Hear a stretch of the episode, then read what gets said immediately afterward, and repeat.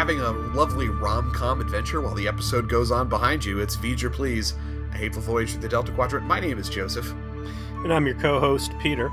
Peter, I had an interesting uh, experience this week, which of course you know about because we're recording this episode on a Sunday. I had something that I hadn't had in a while a cold. It's amazing the things you don't experience when you're working from home and you don't interact with people for like two years.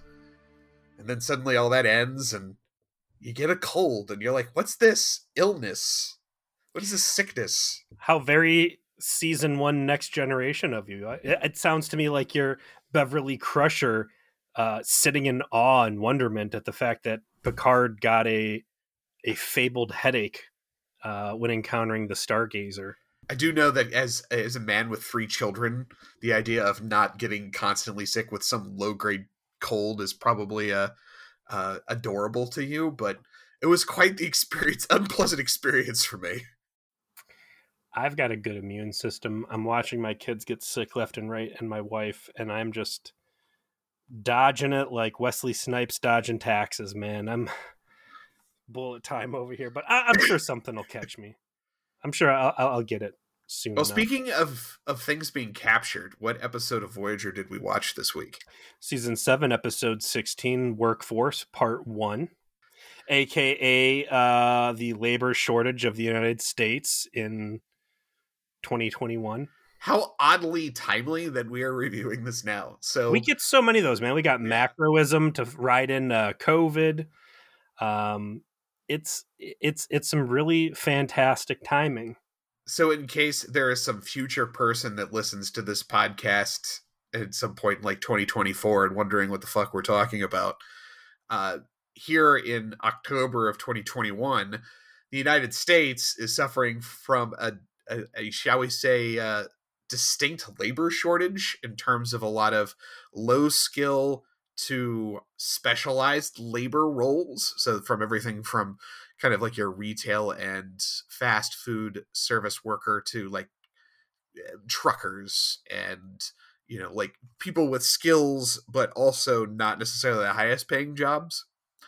And uh, it's created uh, shipping delays and big backups at ports and there's like a lot of speculation that christmas shopping season will go poorly and blah blah blah i can't buy anything can't find anything and Raising Cane's closes at five o'clock and taco bell is paying people 1850 an hour with a $500 sign-in bonus which for central ohio is like absurd but anyways i I can sympathize with whoever these aliens are, and if I had a way to kidnap people and brainwash them into doing um, warehouse labor for me, I would be all over that. So, so you, we know a fair amount of Australians. So if we showed up on their shores, they should probably be suspicious of us, is what you're saying.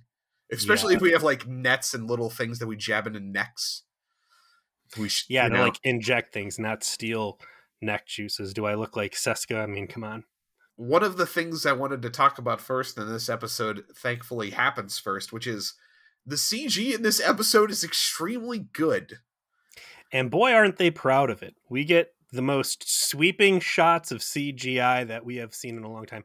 Uh, obviously, there is a strong vibe I got off of this of the old silent film Metropolis. Yes. They had uh, a, a very specific industrial vibe that they went for in terms of the CG, which is extensive, and they deliver on it. And I also want to I, I want to say that this is because of the continued maturity of that technology that was in its infancy when the show began and has continued to become easier for them to manipulate as they go on and you know prefaces uh the continued improvement they're going to see in enterprise not to spoil anything but the CG there actually gets quite good, and Enterprise is actually also shot and and broadcast in HD. Oh, really? Which, which is a you know it's changed from the rest of Berman era Trek, which is all standard definition except literally TNG that got a got the HD remaster. I gotta tell you, man, like going back and watching stuff 480, it's charming. There's a retro quality to it. I wouldn't even. I, I guess retro, maybe nostalgia. Like I don't know. It feels good having that fuzzy lack of perfect clarity and seeing every razor bump and and stray hair out of place like obviously we grew up with this stuff so i'm sure that's where i'm drawing these uh these fond feelings from i wonder when kids you know again as we've talked about a lot voyagers in that rotation there's people watching it for the first time myself included and i think there's a lot of younger people getting onboarded into trek hitting hitting the next gen, hitting the the Voyager, and I'm very curious for a lot of them. I mean, that has to be their first real uh, foray into the old days, the pre 1080 days. These shots, though, they're great. They're they start with a big pan of the city. It, it moves into an overhead to a, an elevator that goes down. It's very intricate. There's lots of detail. Lots it of moving parts. Lots of people there is just a ton going on here that is uh, not standard, and it's not the end of the good CG. Uh, when when eventually Voyager will arrive at the planet that a lot of the action is taking on, there's a, you know there's a planetary shield, there's space stations, there's other ships. Like this whole episode definitely spends some time with its effects, and all of it is good. And to be fair, I mean, this is stuff we should have been seeing the whole time a lived in spacefaring quadrant where you have trade hubs and all this other stuff that unfortunately production budget because of the cost of CG would often hamper. And I mean, I, I want to say it's been less than five times that we have seen bustling, mercantile, heavily uh, trafficked planetary orbits. If yeah, it feels like the Delta Quadrant is sometimes very empty and lawless rather than feels lived in, like you said. And aside from like your fair trades and that sort of thing, where they've managed to capture a bit of that chaotic commercial energy, they have not managed to do that particularly well. But they've done it very well here. So props props for this one. Now, for all the money that they spend on sweet ass CG, they did not get that budget uh, in actually building the sets. So as we move into things, uh, if you will recall back to, I don't know if it was Dark Frontier. I'm sure Dark Frontier we talked about it. Basically, anytime we've ever encountered the Borg. Yeah. Those goddamn Spencer gift novelty electrical lightning circles. They get a uh, ton of mileage out of those, man. They made one run to the mall and they have gotten a dozen episodes worth of use of those fucking things. I don't know what episode we really went into talking about what Spencer's gifts uh, is and and its place in the American mall system, but I it's those may have at this point replaced the three light bulb rotating red laser thing. You know what I'm talking about? Oh yeah. The the fluorescent red lights that are in every engineering shot of all time. Yeah, the the Borg discs very popular. So this episode as I used in my my opener has two distinct tracks. One track is that Kate Mulgrew is in a soap opera and she's having a lovely rom-com adventure. It's actually really nice. Uh, and and sweet and and lovely and then the other track of the episode is the weird Star Trek sci-fi shit that's happening. And I it is a two-parter, so I do understand why one seems entirely separate from the other. Uh, but uh, Kate Mulgrew is uh, much so much more comfortable, I think, playing Janeway in the in the fashion she does here because it's very she's not the captain. She's still her, but she's not the captain and I felt like that that kind of I felt that in the performance of like her personality is mostly there. She's mostly the same person, but if you strip away the sort of Starfleet hierarchical senses that she has, and just like this is Kathy who lives down the street in Bloomington, Indiana, this is who she would be. I I liked that. I liked that a lot, and that this is really about her going to a job and meeting a guy she likes and getting dick for the first time in seven seasons. Like I'm I'm here for this adventure for her. There's a journey. Flesh dick. Yeah, I mean, obviously we've had some we've had photonic. some photonic dick. Yeah. This is her first I- IRL dick. in seven seasons, and I, I was rooting for her. She, Analog she, peen. Uh, it's that's interesting uh, framework. At first, I thought you were talking about the comfort level and the character coming through being Kate Mulgrew, ha- who we know has a very strong soap opera background from Ryan's Hope. Yeah, which again, I think that's really why she feels more like the char- the character feels just a little bit more vibrant. well, I was initially going to say like way. after seven years of playing Janeway, I, I I would think that her comfort in a Starfleet uniform in a future ship should rival, if not surpass, her soap opera days. But taking this as you've just presented it, that this is still Catherine Janeway, and if you just pulled out her her Starfleet programming and she didn't have to be mean and make life and death decisions and forge alliances with the Borg so they could continue slaughtering billions of people. If you could take all that guilt off of her shoulders, that there might be a pretty happy, cheerful person underneath there. Um, and eh, so this episode I feel like is overshadowed by a question I have to ask, which is why does this need to be the two part episode? There have been so many great episodes that I think they have done injustice to the series by making it be a single episode and not exploring certain avenues. If we go back to uh, what was the doctor gets stuck on the future planet? What was that episode? Oh, right. The the one with the planet is moving at super speed and he winds up down there for what was supposed to be just a, a few days but winds up being years because it takes him forever to get him back. I forget the name of that one but uh, it was it was among our favorites of season five i believe. Yeah a lot of cool story to tell there and and it you don't have to go far in our episodes to find situations like i want to know more about this. I want to see more about this person. So when I watch we, this, we commonly fix an episode by saying, "What if this was two parts?" and then like sure. flesh out what that would look like. We do that a lot.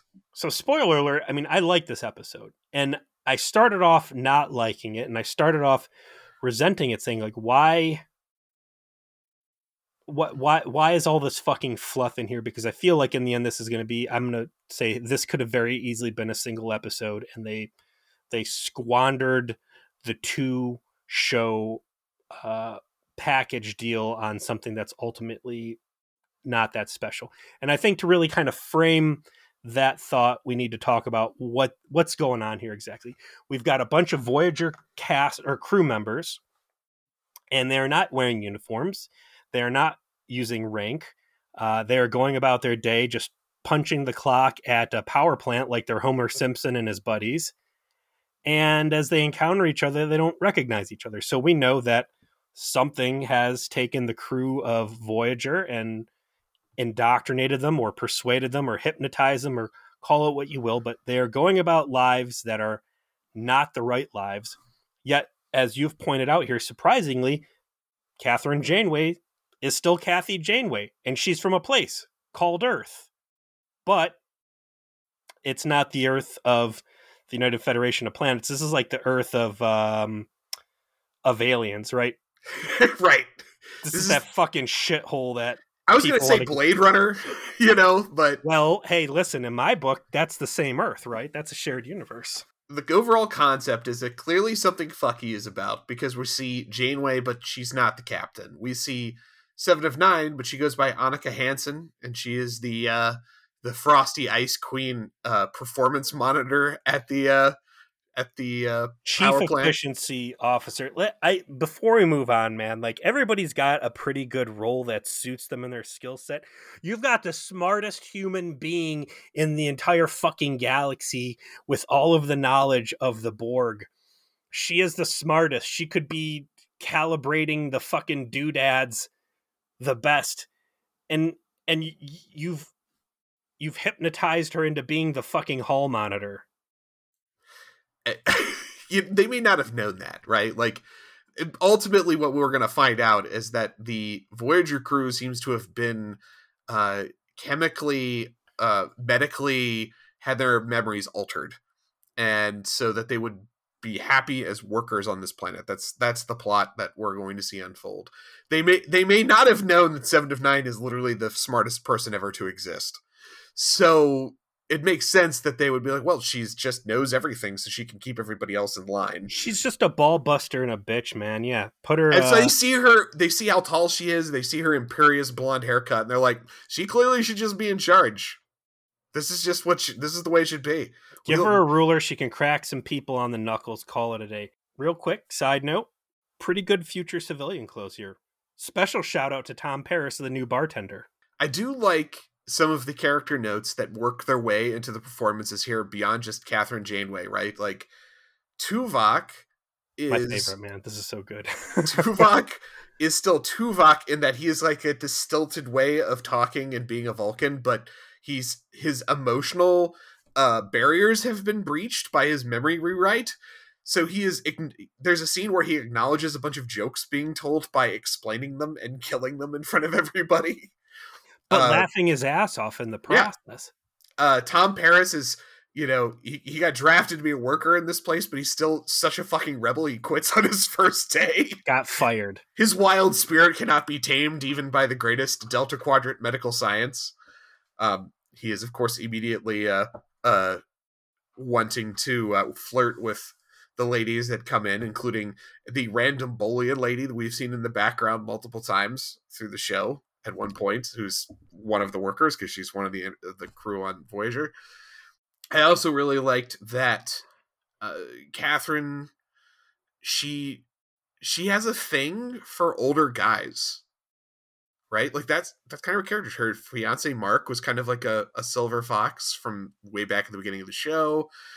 Her other two other romantic connections throughout the the whole series have been uh, like the Inquisitor guy and the Irish, the, the rugged uh, Irish holographic barkeep, who have both been, I think, at least at a minimum close to her age, but elevated. Definitely, probably a little older. And then this guy that she winds up just meeting this nice dude who works at the power plant that she just flirts with and makes a connection with.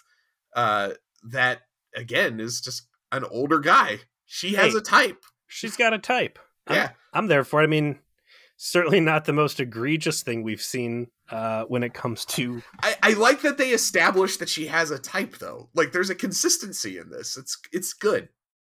She's got a type. Harry Kim's got a type. Harry Kim Oh fucks yeah, yeah, children. Yeah, yeah, obviously. uh, I want to talk about Tuvok, man. Um, so this is written by Kenneth Biller and Brian Fuller. I mean, you really got the A team there, right? Uh, Yeah. Directed by Alan Croker.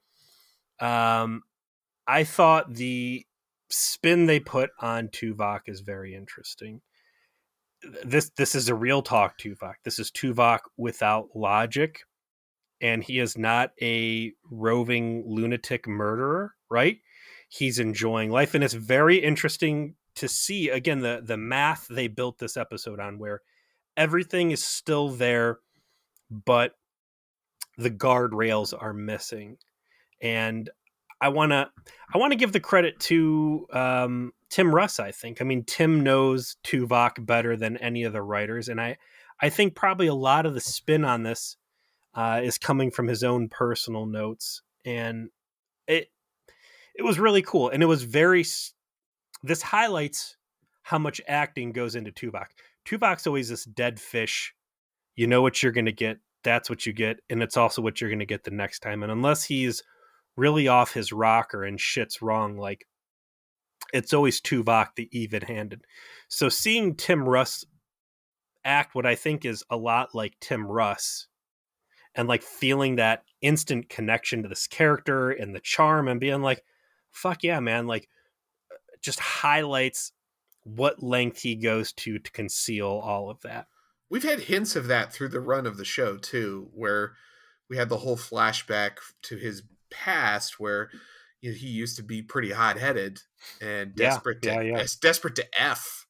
Also, I think was the thing that he wanted to like bang some someone's daughter or something, some off-worlder or something like that, and had to learn to temper himself.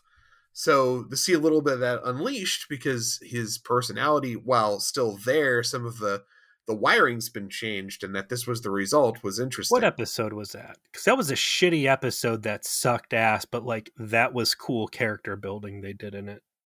That's all I remember from that episode is the cool part, and I want to leave it that way, Peter. the show can't hurt me if I don't remember the things that hurt me. I, I mean, I'm just I'm saying that that's the charm that the the 26 episode per season formats. You know, this double bladed sword that sometimes you get some really great episodes, sometimes you get just fucking garbage filler episodes.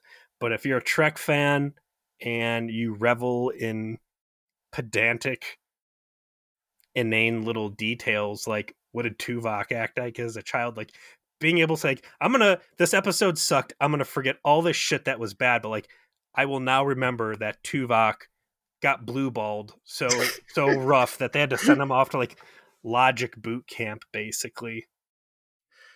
Uh, one other thing I wanted to highlight just as a sort of meta analysis before we get into the exact details of what happens is Janeway and her boyfriend that she establishes in this episode, Jaffen. It it goes to show the quality of the actors. Kate Mulgrew is able to, over the course of a single episode, establish chemistry and a believable romantic connection with her character and this guest star. It with like a third of the runtime of the episode, so we're talking like twenty minutes, right? More than we ever see between Tom Paris and B'Elanna Torres. And I don't know if that is pure acting ability that Kate Mulgrew is just that much better uh, than Robbie and and I'm not gonna I'm not gonna blame Roxann Dawson because we know her her chops are strong, or it's just they could never find chemistry between them the way that they kind of were were trying to. It just wasn't clicking. Uh, but can we blame strik- the script? It was striking to me how easy it was for me to buy into that romance. And I, I was watching this with Stevie and being like, God, how many fucking episodes of B'Elanna and Tom's romance have I watched? 80% of it's garbage. And but they give the captain finally a romantic interest and just a, this rom com subplot, and it's great. It's perfect. It works. It's awesome. Just out of fucking nowhere. I don't even build up. I don't know who this fucking guy is. Like I learn everything I get to know about him in this forty five minutes. To and be fair, uh, she did have the I fell in love by accident with the anti telepathic Inquisitor guy, uh, where you are the only person who watched that episode and did not enjoy the romantic subplot in that. So I mean, I this did, is a, I did hate that. Yes, you're wrong, as as you are about a lot of things, and as you now, hold on, punished, hold on. Listen, as you've been as, punished on the trauma support group. Anybody out there who was was on deck to rub Joe's face in the shit about thinking Suzie Plakson was a Duras sister. I, I got her confused with other female Klingons. It wasn't like I said Suzie Plakson played, uh, you know, a, a Cardassian or something like that. I got it confused with like some like Bajoran side piece of Gul Dukat.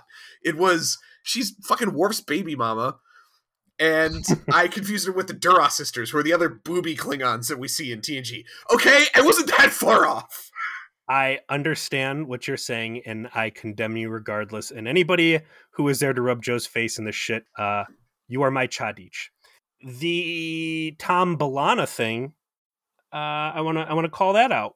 B'Elanna is skulking about for a minute there, and we're talking about this real loose format because that's like the first two thirds of this episode is just zipping around different parts of this uh, little industrial town, checking in on all the people who have been duped into this new life. Um, B'Elanna skulking about kind of throws this knowing look out that I thought for a minute maybe the brainwashing didn't work on her.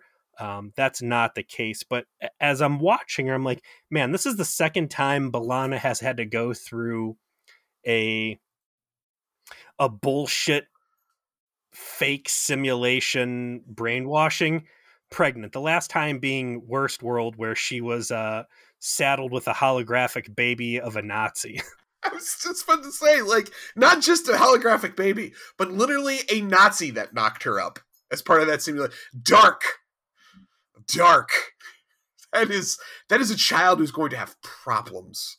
What God, let's let's talk holodeck here for a second. Like in worst world, if she had a baby that was like a holographic suit applied over her, like just think of the awful stuff you could really put people through on the holodeck. Or like, you know, you could do like these Dragon Ball Z training routines where like, make my legs weigh an extra hundred pounds or, uh, you know, God, if they could put a fucking baby belly on her, like, you know, you can get penis extensions in the holodeck. Oh, sure. yeah. God. Nobody in the holodeck is under eight inches. We see part of the industrial charm of this city. There's a lot of iron. Those stairs that were over by what I'm guessing is a train, is that the same stairs from uh, Batman Begins that he's like talking to Rachel from? You know, this is one of those. You already mentioned that the cost saving for this episode comes in the sets. They clearly shot this at some pre established uh industrial location somewhere in LA, right? Like cuz it's very metal, there's lots of like stairs and walkways and that sort of thing. They clearly didn't build all that, right? That's not not in the cards. So this exists somewhere. And I I didn't see in the memory alpha if there was any uh specific location that this was shot at didn't specify but it is is clearly like somewhere in Southern California. This this place gets used, right? if it's Batman Begins or if it's other Trek or it's other TV shows, it has that familiar look of we need an industrial looking place to shoot these scenes. Let's go to that place because the owner has the number like all the agents have this guy's number that owns this place and he's willing to let you shoot there at night, right? For almost nothing. Mm-hmm nights when the um when the movies film and then early morning is porn. I mean, you got to have a schedule. And then the mid afternoons when you're actually doing work. You know. Speaking after, of after, uh after you have the porn cleanup crew come in. speaking of meat nectar, the porn stars actually work there. it's like hey, they, they come in early to shoot the porn. Yeah, so the fluids, like I said, speaking of meat nectar, uh Harry Kim we cut over to Voyager stuff finally, right? Uh, do, before they cut over the Voyager, we do get the big tease, which is they're they're doing these inoculations, and I'm doing air quotes, where everyone has to get these injections regularly, which they're they're not trying to hide what's going on here. So it's obvious this is part of whatever COVID. fucky shit is happening yeah, so you get your COVID vaccines, right? And you know, Tuvok, he's pretty he's pretty vaccine hesitant, shall we say, you know? And uh he gets a flashback to some fuzzy some point in the past when he's being restrained and being given his vaccination by force, and he does not like that. Uh and uh that's that's your first hint of what actually happened. That's when you finally cut to uh, the Delta Flyer, which has got Chakotay, Harry Kim, and Snarf Snarf on it, and they are rolling back to the mothership because they were doing some trading with the Nar Shaddaa, which is very close to Nar Shaddaa. Mm-hmm. Yeah, the Hutts. So they're trading with the Neelix Hutts. is dealing with the Hutts. That new Jack Neelix. And uh, Ensign Kim is not feeling well. He is. He's got a tummy ache because he uh, he drank some meat juice. This was one of the most vile descriptions. He's got a stomach full of parasites. Uh, he drank a a sweet nectar that was squeezed out of meat. Uh, he is mad at Neelix because Neelix did not make Chakotay have any, and Neelix says, "Well, that would have been cruel because Chakotay is a vegetarian." Uh, this caught me. I mean, we've talked before about Chakotay being a vegetarian. I think it's an absurd concept that anybody in Starfleet is not a vegetarian. I mean, everything you're eating for the most part seems like it's coming out of the replicator. And I got to say like based on what I've heard from uh vegetarians I know that fell off the wagon, like the first time you go back on meat, it's it's a rough road and it's discouraging. So if you could have a hamburger that tastes just like meat but really it's like replicated whatever the fuck it is, foam or or whatever. Like, I think at a certain point, I'd be like, you know what, I don't need to have that real steak because, uh, I don't know, I'm on the toilet the rest of the night. So Well, I mean, the replicated meat's still going to be basically the the proteins and and such. That's probably going to give you an upset stomach if you, you know, you don't consume any meat at all. So they may not be eating live meat carved from a previously alive animal anymore, but they are definitely not vegetarians. They're eating protein. It's just synth- synthetic protein instead of the real deal. Did they just shove a bunch of cows and like dead bodies into the replicator like feed tank before the ship left dry dock and just like build your replicator reserve? As I recall from reading like the technical manual stuff from uh you know like the the books the and that book. sort of thing. Yeah. Uh, the way replicator like matter works is there's the there's like blocks of different types of matter that represent the, the stock that's used by replicators to create things. So the way it's supposed to work is you have the obviously the energy necessary to pull that matter and then recombine it in the configuration requested. So that's that's factor 1. You have to have the machine that's going to do the computation and you have to have the energy necessary to do the recombination. But the actual material has to come from somewhere, right? You, you can't just create matter out of nothing. Tribbles. Uh, so you have this like blocks of matter that you use to recombine into things. And I there there is supposed to be like non-biological matter and biological matter because you can't eat steel, right? You can't eat things that are non-biological. So you have Not to have that attitude. So you have to have basically a separation between your feed stock for food and your feed stock for things that are not food.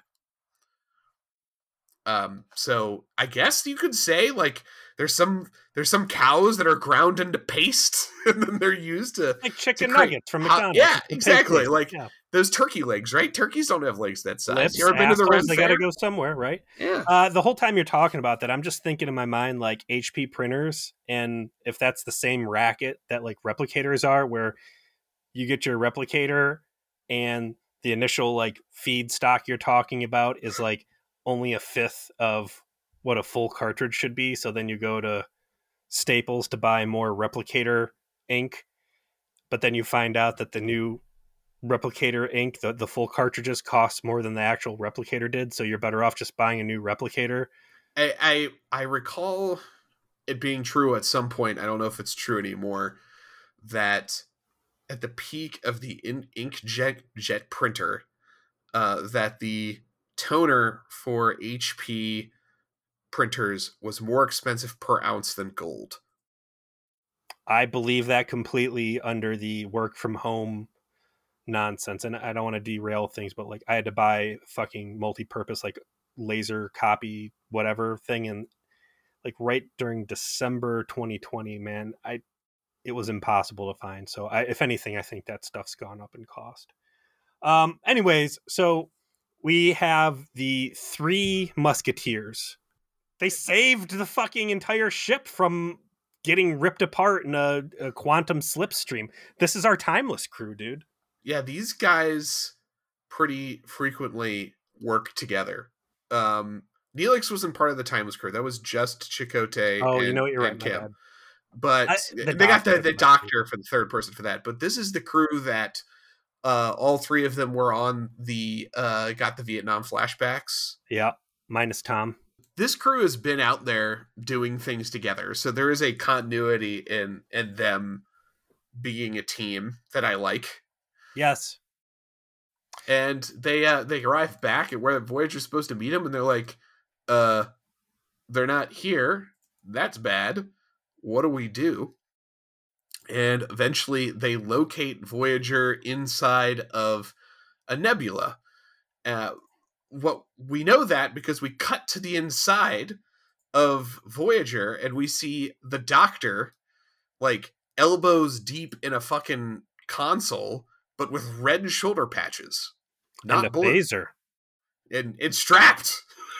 and so clearly things are not good on Voyager. There's alarms going off. There's uh, you know, she's fucking arguing with the computer over trying to fix things uh, not having a good time. He gets told there's an intruder alert on the bridge.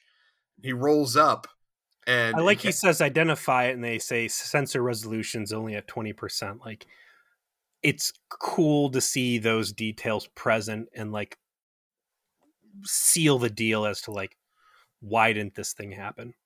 and he gets to the bridge, and it's it's Harry and, and Chakotay in the two environmental suits from First Contact. Sorry. Neelix, you got to stay on the ship. And uh, they're in the suits because, of course, uh, you know all of the life support's off because, as we'll find out, the only person on board is the doctor, and he doesn't need to breathe. I love it. nice, nice, Great detail.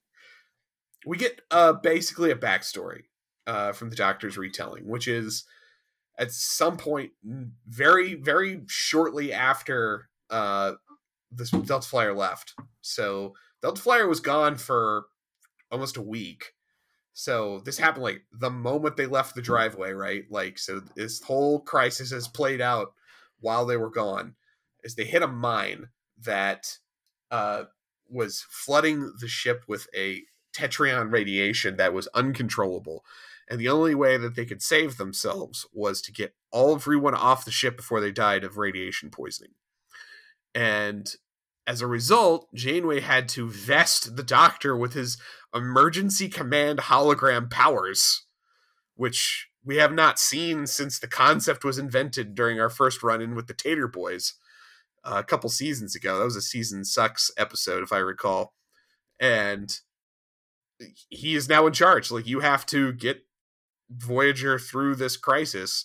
We need to get the fuck out of here, and then we'll meet back up. But you're in charge, Doctor. This is what you always wanted. Here it is. The thing has happened. I loved it. You know, I back in the Tater Boy episode, like you know, he initiates the emergency command hologram and the fucking pips uh, CG onto his collar, and I'm like, this is fucking stupid, and uh, poo poo on all of it. But seeing it here in practice, a this you know we've gone on at length like this should happen. He shouldn't be wearing red. He should be the emergency engineering hologram. Like there should be a hologram for every season. And and this is why obviously you can't apply common sense like this to voyager. Otherwise episodes will be boring and and suck. You can't have holograms doing all the work. But like in practice this is right on the money that the crew leaves the danger and the hologram does the holographic stuff and he's fine. When she initiates the ECH though and rebrands him red, it was one of those like really earned growth point moments for the show where they're reaching, you know, Bryan Fuller is reaching and Bill Willer or Kenneth Biller are reaching back into things we have all been there for with these characters. And like that's geez, what was prophecy was two episodes ago, Correct. right? Like Correct. if if this was a horror movie, I would be very scared for the doctor because all of his dreams have been coming true. He's been acknowledged by the flesh bags as a human being and made a godfather. His hopes and dreams of evolving past his programming and being more to the crew are coming true. Like everything's coming up Milhouse. Um, He should definitely get- not say he's four days from retirement. You Yeah, know? he's gonna get hit by a car or some fucking final destination shit's gonna happen to him. I'm I'm scared from, but no, it it's cool. It's a moment of justification and validation. It feels good, and when the crew is uh, hitting the escape pods, the CG of the pods blowing out of Voyager, like the doors coming up and pods shooting off, looks fucking great. we get that backstory, and the doctor elaborates that the ship got jumped by a bunch of other ships as soon as everyone abandoned ship. And he was forced to essentially enter combat by himself, which he does successfully, including like a really cool combat scene where he blows the engines out of the sh- ship attacking Voyager. Where he's like, "Fuck him, shoot him." You're like, I'm just take him out. We're, I'm done with this. I'm not an amoral computer program. It's only so many fucks I have to give. We already know that I'm an unshackled AI that is not above murder, And now that the color of my uniform has changed, I no longer have the uh, veneer of a Hippocratic oath. Like it is weapons hot, smoke them if you got them. Uh, fuck you and hooray for me. For for all of the is the doctor ever killed anybody or is the doctor a murderer? He definitely killed people in that scene. Like you see Voyager's phasers blow the fuck out of the two rear engine compartments to the ship that he's firing at. Like people died. There's no way they didn't. Mm-hmm. Hourlies too. He goes and books it into a nebula because there's other ships looking for Voyager and he's like okay this is this was obviously some kind of trap. This sucks but i have to get the ship fixed before i can do anything. So i'm gonna hide and try and fix it on my own. And uh, that's what was happening when the delta flyer came back. Here's another reason why you can't have the doctor just be in charge and ai this stuff is this one guy on the ship alone is just as good at fighting other ships and solving dilemmas and everything else as the crew full of its I'm sorry, the ship full of its normal crew. So this this makes everybody look real bad in comparison that one guy is operating at 100% here. I mean, he's good at shooting, but he actually is struggling to fix it by himself, despite all the knowledge. Sure, but I mean, like ducking into a nebula and all the stuff that usually it takes like a crew to come up with the answer. He's just shooting from the hip, and he's killing it, man. Ten out of ten on his uh, first real day at work. We we flash back to the stuff on the planet, and the the two things that are happening are we continue to see Janeway have her hooking up with uh, her new boyfriend Jaffen. So they have they have a meet cute at work. They have dinner. He's she is a little flirty. He's more flirty with her. She starts to reciprocate. It's very rom commy, very nice, very sweet. Um, you know, they chit chat a lot. We see a lot of their small talk, and uh, you know, it's the standard. You know, they start hanging out with each other. They start hanging out in his quarters a lot. You know, he makes her a meal. She tries to make him a meal and roast. fucks it up. She burns the roast and uh, she's like, "Well, let's go get out to eat." And he's like, "I'm hungry, but it's for that poontang." Mm-hmm, and, mm-hmm, and mm-hmm. they they just they have that kiss of like, "This is this is well, this is a PG show, so we can't show fucking, so we're gonna show mouth fucking," and and then fade out, and then come back to the scene post fucking where Captain Jane was having her cup of coffee, you know, snuggled up next to her man. It's all very nice. It's all like this is Kathy having a life. It's kind of nice to see. The other thing is that Tuvok has continued to start to, to, to get flashbacks to what actually happened, which plays into the fact he is a psychically sensitive person. He does not have the sort of developed psychic powers of someone like Kes, but we've seen many times in the past his Vulcan abilities are above the Vulcan norm. And so rewriting his memories has not completely rewritten his memories because of the density and complexity of the Vulcan mind, particularly his. Which is why, again, like there's other Vulcans who are on Voyager, but it makes sense that he would be the one that would be most resistant to this. We see a flashback where it looks like all the Voyager crew have been scooped up by some do-gooder aliens who are going to treat their radiation stuff, uh, but really, no, they're mind zapping them.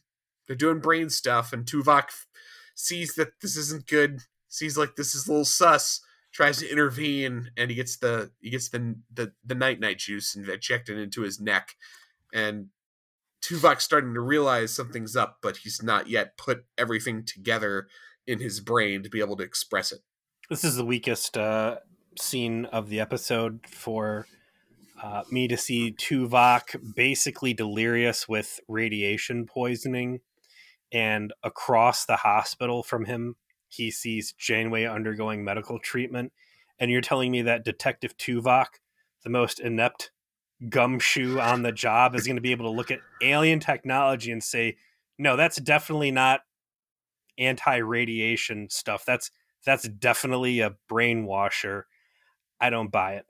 But there needed to be some kind of line in there that helped that yeah. along. I agree, but whatever. Like it's one of those things that they only have so much time to tell the story, so I understand. They don't. And that's again tying back to my complaint is there's so much fuck around time wasting in here like Future's End part 1 and 2, right? uh, all the bullshit with Sarah Silverman. Like Voyager loves going away from space and sci-fi and all of the stuff that I'm watching Star Trek for to try and tell these bullshit other stories. And I don't care and I don't want to see that stuff. And here's a moment where you could have put an extra throwaway line in there like, hey, look, she's, uh, you know, chart says that she's got really high mathematics. She'll be good for the power plant or something kind of sinister there. And they don't. They just, uh, you know, Tuvok ramrods his way into jumping to a conclusion here. Like you could have had that scene, and instead, I, I got to watch fucking Janeway burn another roast or uh, any of the other asinine day to day stuff these guys are doing. I, I liked like, the asinine day to day stuff though. That stuff super works in this episode. I like her burning the roast for her boyfriend is such a like oh Janeway's incompetent at cooking regardless if she's the captain or not right like that is it is a factor of her personality that runs deeper than her her job. She's just not good at cooking. I just liked that. I liked that that's the case. I like that she's still drinking coffee. You know, I like that like there are certain elements for personality that are are sort of primordial. And you see that reflected in, in her plot line. So we cut back over to the Delta Flyer and and Voyager. Um, they have gotten the ship back up and operational. They think they know where the crew of Voyager was taken. We find out that it's going to be a three day journey at max warp. Boy, aren't those some fast shuttle pods? The crew may have been found immediately because it was just a trap, right? Like there was a mine it was set up to make them all escape so they could scoop Space them up. pirates jump yeah. out, but yeah, yeah. So the the the the escape pods probably didn't actually make it very far. This was this was they got scooped up and then spirited away to this other planet. Uh, that that I buy. So uh, eh, were, were they sick with radiation poisoning for four to five days before they got there, or did they go through indoctrination on the ships and transport to the planet? it looked like they probably went through indoctrination while like right after they got scooped up. So by the time they got to the planet, they were ready. Fresh. I'll yeah. buy that. I'll buy that for a dollar. Voyager rolls over there. As you mentioned earlier, this planet is busy. There's space stations in orbit. There's a lot of space traffic. This is probably the most space traffic we've seen uh, in orbit around anything since the fucking assholes from uh, Virtuoso. Yeah, they also had a busy planet. I remember that. I guess that really is it, though. Man, uh, that's the last one I remember. Anyway, that's that. that's that's probably a season and a half ago worth of episodes. Yeah, and that one was silly too because those guys were like very xenophobic, so it didn't make sense for whatever. They were they they had a lot of traffic just because they were super technological, but not because they were interfacing or trading with anyone. Whatever. Let's never think of the tiny assholes ever again. I will agree to those terms. Um, but these assholes, though, right? They hail them and they say, "Listen, we think our crew's over there." And then you know, generic government bureaucrats like, "Nah, and they're like, "Yeah, totally." And then he's like, "Well, you know, if they are here, they're probably happier and they don't want to go back. Why would they?" need to go to the other end of the fucking galaxy when they can just stay here and be happy. They're so happy the uh they straight up admit that they're there but they just don't know who they voyager is so clearly they're lying yeah the dude on the view screen is basically like holding his hand up and doing the guardians of the galaxy thing where he's turning the crank and like inflating his middle finger at Chakotay. uh the doctor still rocking the red emergency command hologram outfit uh gets pretty aggressive with his negotiations to the point where I was like, man, Chakotay, you gonna rein this guy in or what? He's he's gonna cause an incident for you here.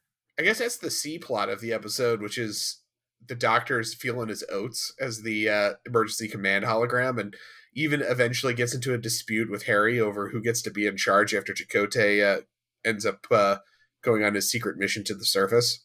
I can we should we just talk about that right now? Oh yes as you said, Chakotay is going to go down to the surface, and uh, he's bringing Neelix with him. and he says to Harry, like, hey, you know, don't fuck up while I'm gone. And then the doctor has a fucking audacity to say, uh, shouldn't I be in charge because I have a red uniform and, you know, my six billion lines of code and databases like outrank an ensign. And to my great surprise, instead of like the, you know, uh, Chakotay like slapping the EMH down, being like, dude, just fucking stop. He's like, looks at Harry and is just like, um, you know what? I remember what you did when you were in Nightingale and you fucking sucked. So yes. uh, hey, I'll tell you what, you guys just work it out amongst yourselves and uh, keep an open com line. Toodles. Yeah, like that isn't the most biggest fuck you slap in the well deserved biggest fuck you slap in the face to Harry Kim, then I don't know what is. If there wasn't literally an episode like six or seven back that was about how Harry Kim is not ready to be in command, then I would say it was an audacious slap in the face. But we just had the story. It's fresh in the mind. It was this fucking season. So yeah, I think Chakotay's correct to be like, uh, Harry, you haven't had a good track record being in charge lately. So uh, you and the doctor are gonna co-manage this situation. Check each other a little bit. I think that's probably correct here. also probably correct is the man it's been a while since i got hot about a subdermal uh, communicator but here it is back in my This face a, a subdermal uh, transporter beacon. it's a fucking communicator and they put Okay. it in his hand this is all that goes into putting a subdermal communicator in you lay it in your palm the doctor flashes a light at it it sinks in bingo bango boingo you now have extended transporter range and enhanced sensor resolution and all this other stuff that would like render i don't know two-thirds of the fucking voyager plots inert uh and uh, was this, I, I just want to point out to you that you have been complaining for this so long that the first time you complained about it, you only had one child.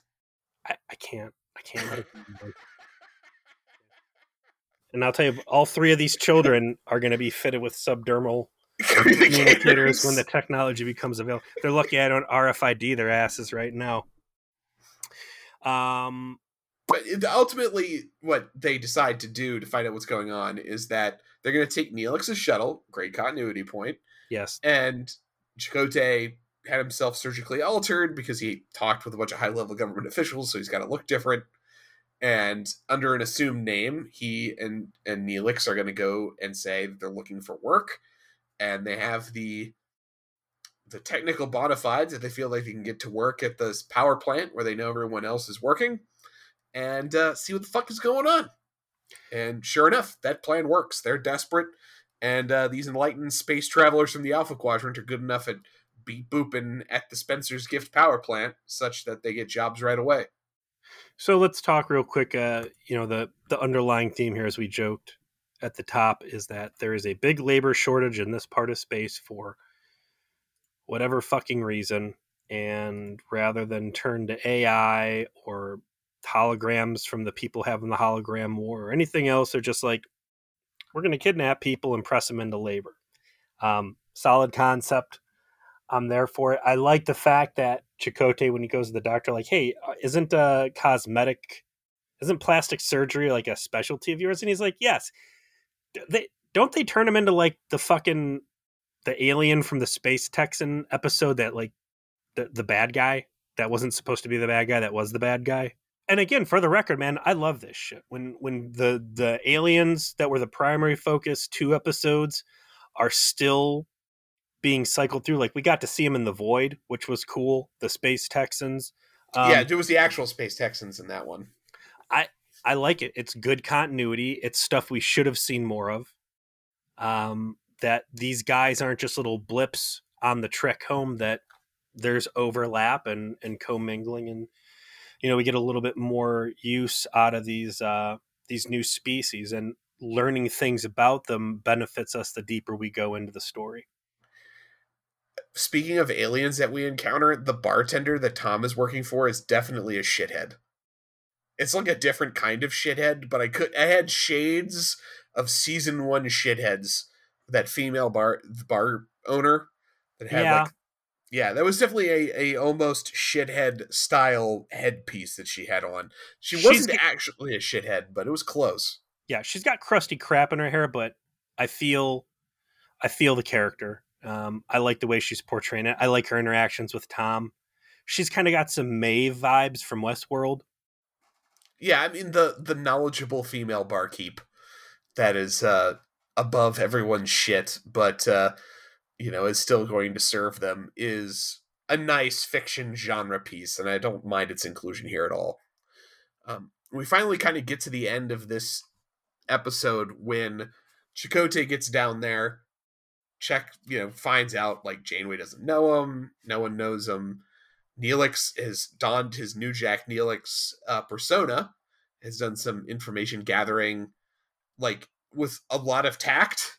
He like goes to the bar and he's like chatting up Tom and and getting information out of him by just chit chatting with him without revealing too much.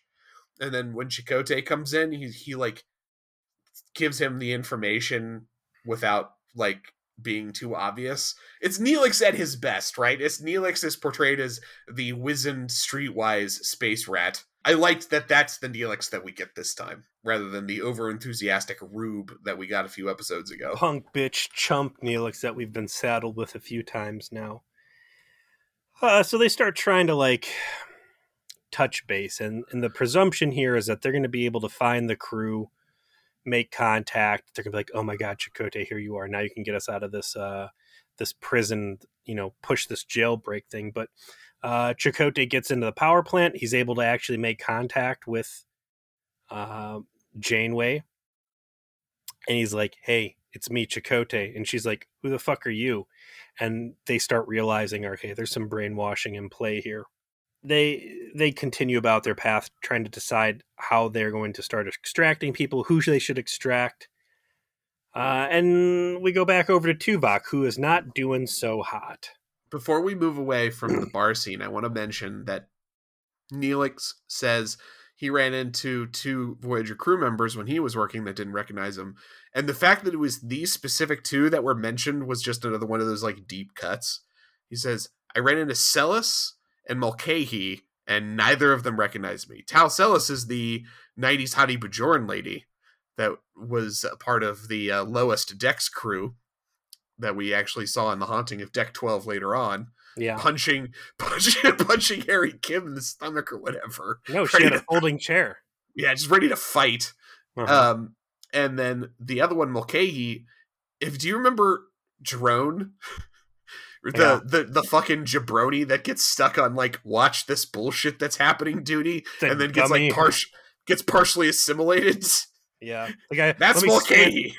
let me stand here and watch all this shit go sideways without fucking calling anybody and then getting knocked out. Uh, I've worked hard to try and forget as much about drone as I can, so fuck you for bringing that up. I just like that they got mentioned though. Like that they instead of just two names you've never heard of before, it's two characters that have had speaking roles on the show in the past. Joe, are we pathetic? Are, we're are doing we- an episode. We're doing a Star Trek Voyager podcast. Of course we I- are. I know. The fuck are you asking that question for? I'm saying within the framework of something as pathetic as a Voyager podcast, like has Voyager beaten us down with such low quality and and lack of continuity and just atrocious handling of their own material that we can get excited about name checking throwaway characters like Yes, absolutely. Like, and and this might be for a larger discussion between the two of us. That's not an hour into this episode, but we're in the back half of the last season of Voyager, and we are praising them like you know a newborn child learning to uh to to not soil to their put its foot in its mouth like Yeah, oh cool look she's discovered her feet oh yeah. We're, she we're, knows how her hand works now we're praising them for the most basic levels of competence that they should be so far beyond at this point. And yeah, it's because the expectations are so low that the level of quality has never been particularly consistent. Speaking of bad quality, I really like the onboarding uh, HR procedure here for this very important power plant. They just take randos off the street, take him into like the important parts, and like, "Yeah, here's your job. and uh, this is a really important thing I'm telling you about here. Hey, buddy, you paying attention? Uh, yeah, I'm totally not checking out my old captain over there. Okay, cool. Well, uh, we'll see you later. Good luck. I liked Tuvok when he kind of slips his leash there and he attacks Seven of Nine, just casually slapping the mind meld on her. Yeah, no. and you know, big big spoiler. That's going to be a big part of episode two of this two parter. That that oh, uh, little that little mind meld happened. But yeah, she he puts the the the Vulcan grip on her to like give her like the the same sense the that he has that shit is not right. You definitely like I like the way that they made her up different. Like her yeah. hair is different. She goes by Annika. There's again, she's different but the same, like everybody else. Is unnerved by this. And she uh, calls security and the I, I can only assume that this native race is strong as fuck because we know that Tuvok is basically Terminator strong especially when he is in like a mind rage sort of situation, which he is right yeah. now. Yeah. So like he should have been like ripping faces off, but instead two dudes wrestle him down and take they him off by his arm. It works on men too. Yeah. and they take him off to uh, brainwashing gay camp or whatever that is to make him forget the past and get with the future. Um, you know, we're gonna wrap things up here with uh, Chakotay and Neelix deciding that the first person they're going to try to extract is going to be B'Elanna. Yeah, which kind of a dick move to to put her through stress and jostle her around when she's got Klingon baby Jesus in her. It also makes the most sense because she's got Klingon baby Jesus in her, so get her out of the situation as quickly as possible. Like True. pros and cons. Like none of this is going to be particularly easy she was the only one who was alone, right? So it's either that or wait until Tom gets off and try to get him, which you don't know, like what you're gonna get. Yeah, they know she's leaving by herself. They know it's night. They know like if they're gonna do a kidnapping, it's gonna be now, right? So they pull the trigger. I get it. Give me that stank Chakotay moment where he's like, "All right, I've got a big problem I need to fix." This is the biggest dilemma we've run into since the time we got stuck in the void Thunderdome Janeway is a real pain in the ass of that episode with her ethics and bullshit. I'm not going through that hassle again. I want to go quick and dirty on that. Mm, we're gonna go with Maquis crew. This is gonna yeah. be a Maquis. I'm gonna find my boys and I'm gonna unbrainwash them first, and we'll get to the Starfleet people. It's not that I don't like them; it's that I want to solve this problem before I let them know what's going on. You know, it's better to ask forgiveness than permission we're pulling an Ocean's Eleven style heist here. Only the jewels are the rest of the crew, and uh, yeah, I, I, I need uh, I need Brad Pitt Maquis, not uh, boring straight laced Tuvok. Um, they get her. She screams. There's a chase scene. Uh, and somehow and the, ep- the episode just ends with the chase ongoing, you know, to be continued. Oh, and uh, uh, Janeway's boyfriend at asks Janeway to move in with him. yeah. Chakotay's their, their romance is going. Yeah, like it's her. Like her plot literally occurs in a vacuum. Nothing that goes on with her intersects with the main plot at all, except Chakotay awkwardly like introducing himself to her at the power plant. That's it. She has her own. She's living in her own world. there are massive stakes at play here and I will credit the episode like it's rare to get a cliffhanger where I actually feel like really invested and and curious and like kind of edge of my seat and this somehow against all odds is able to accomplish that and you've got B'Elanna being abducted to Voyager fighting tooth and claw with Neelix and the EMH as they try to like subdue her and lobotomize her you've got Chakotay running for his life while the local police are about to gun him down in a back alley and he's cornered up against a force field. And then with all these tension and stuff, then it's like Janeway being asked to move in with her new boyfriend. Like one of these one of these high stakes are not like the others. So I, I'm sure it'll shock you to hear that the next episode we're going to watch is season seven, episode seventeen, Workforce Part Two. We've got uh Chakotay and he's in the pokey. This is a double jailbreak now. Yeah. To save Janeway and the rest of Voyager's crew, Chakotay must convince her that her seemingly happy life as a worker on Quarra is not real. Ooh, he's going to be uh, Morpheus. This is going to be the The Take- Matrix episode. Take the red pill, Janeway. There's your episode Don't- title for next don't- week. Don't take the uh, don't take the COVID vaccine. Take the red pill. All right, before we get canceled forever, this has been featured. Please, hateful voice, the Delta Quadrant, and uh, we'll see you next week.